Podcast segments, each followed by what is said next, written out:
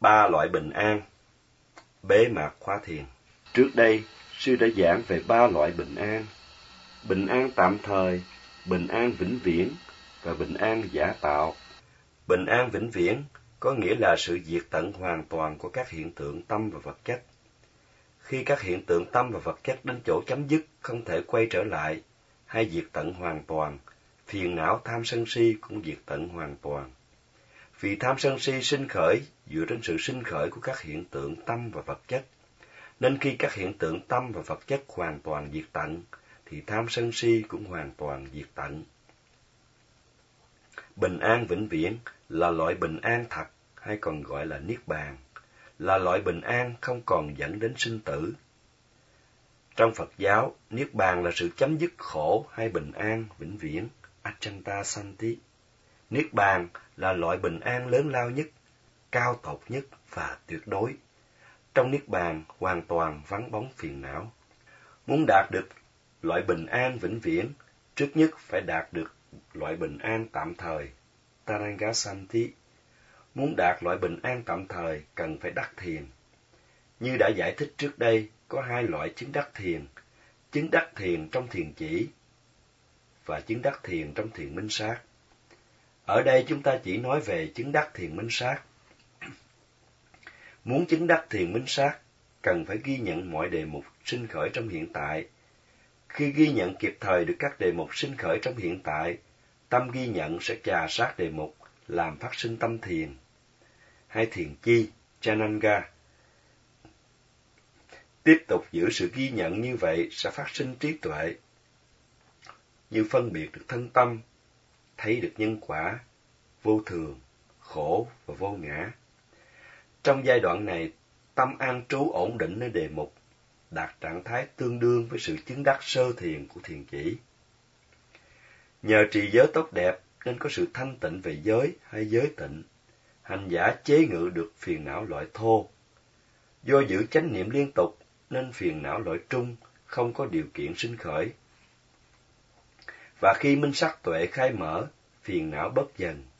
Khi đến tuệ sinh diệt, phiền não vắng bóng rõ rệt, loại bình an tạm thời, Achanta Samti trở nên vượt trội.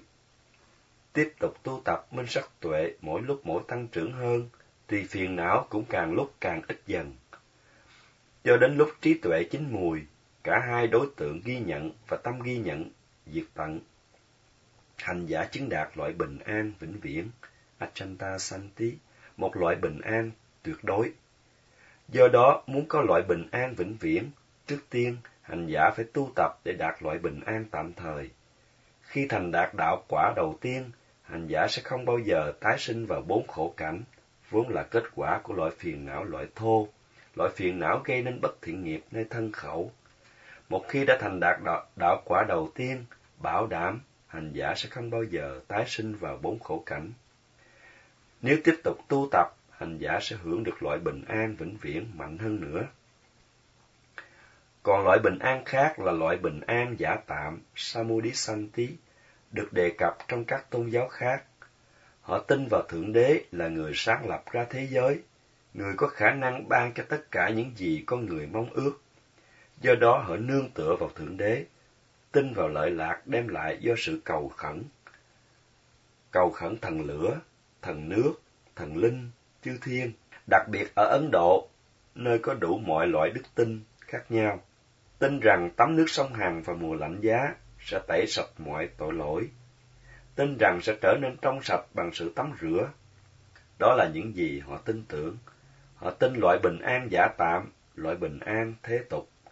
Các tôn giáo khác cũng tin loại bình an này. Đây là loại bình an không có thật, chỉ là sự tưởng tượng, đặt để như vậy. Người Phật tử tin vào hai loại bình an, bình an tạm thời và bình an vĩnh viễn. Muốn có loại bình an vĩnh viễn, phải có trước nhất loại bình an tạm thời. Bắt đầu bằng sự chấp nhận và tin tưởng, kế tiếp là thực sự bắt đầu tu tập, và sau đó trí tuệ được khai mở dần qua nhiều giai đoạn. Bắt đầu là chánh kiến hiểu rõ nghiệp là tài sản của cá nhân, tin rằng nghiệp là tài sản riêng của cá nhân, tin nơi nhân tốt quả tốt, nhân xấu quả xấu. chánh kiến về nghiệp còn được coi là giao điểm xuất phát ba đạo lộ, nghiệp đạo, thiền đạo và tuệ đạo. Tu tập theo nghiệp đạo là thực hành các nghiệp thiện như bố thí, trì giới, vân vân. Kết quả của sự tu tập này đưa đến tái sinh vào cảnh trời. Tu tập theo thiền đạo là thực hành thiền chỉ, hưởng được loại bình an tạm thời, đem lại do tâm thanh tịnh vì các phiền não đã tạm thời bị chế ngự. Kết quả là hành giả thành đạt chánh kiến, liên quan đến các tầng thiền định. Và sự tu tập này đưa đến tái sinh vào cảnh giới phạm thiên, nơi chúng sanh có tuổi thọ kéo dài, a tăng kỳ kiếp. Tu tập theo tuệ đạo là thực hành thiền minh sát, thành đạt trí tuệ, có chánh kiến minh sát. Khi chánh niệm vào đề mục sinh khởi trong hiện tại, hành giả hiểu được bản chất thực sự của đề mục, thể hiện qua đặc tính riêng và đặc tính chung, vô thường, khổ và vô ngã. Hiểu được vô thường, khổ và vô ngã là minh sắc tuệ, đồng thời được xem là thành đạt được tầng thiền minh sát thứ nhất, và còn được xem là có chánh kiến minh sát.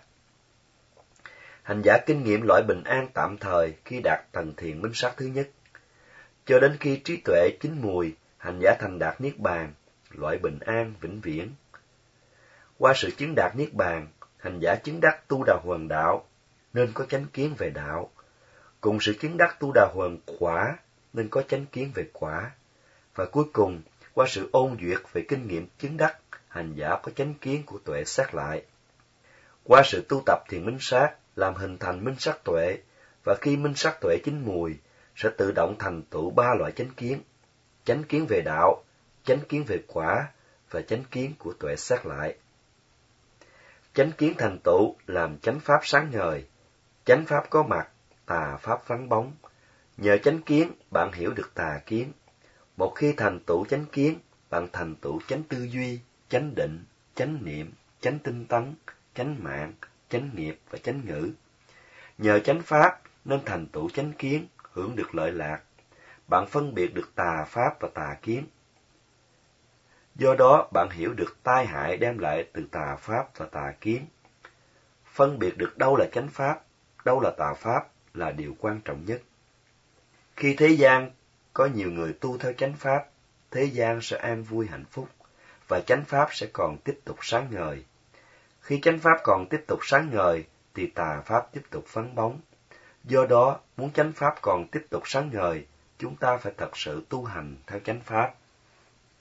Nam mô Bổn sư Thích Ca Mâu Ni Phật.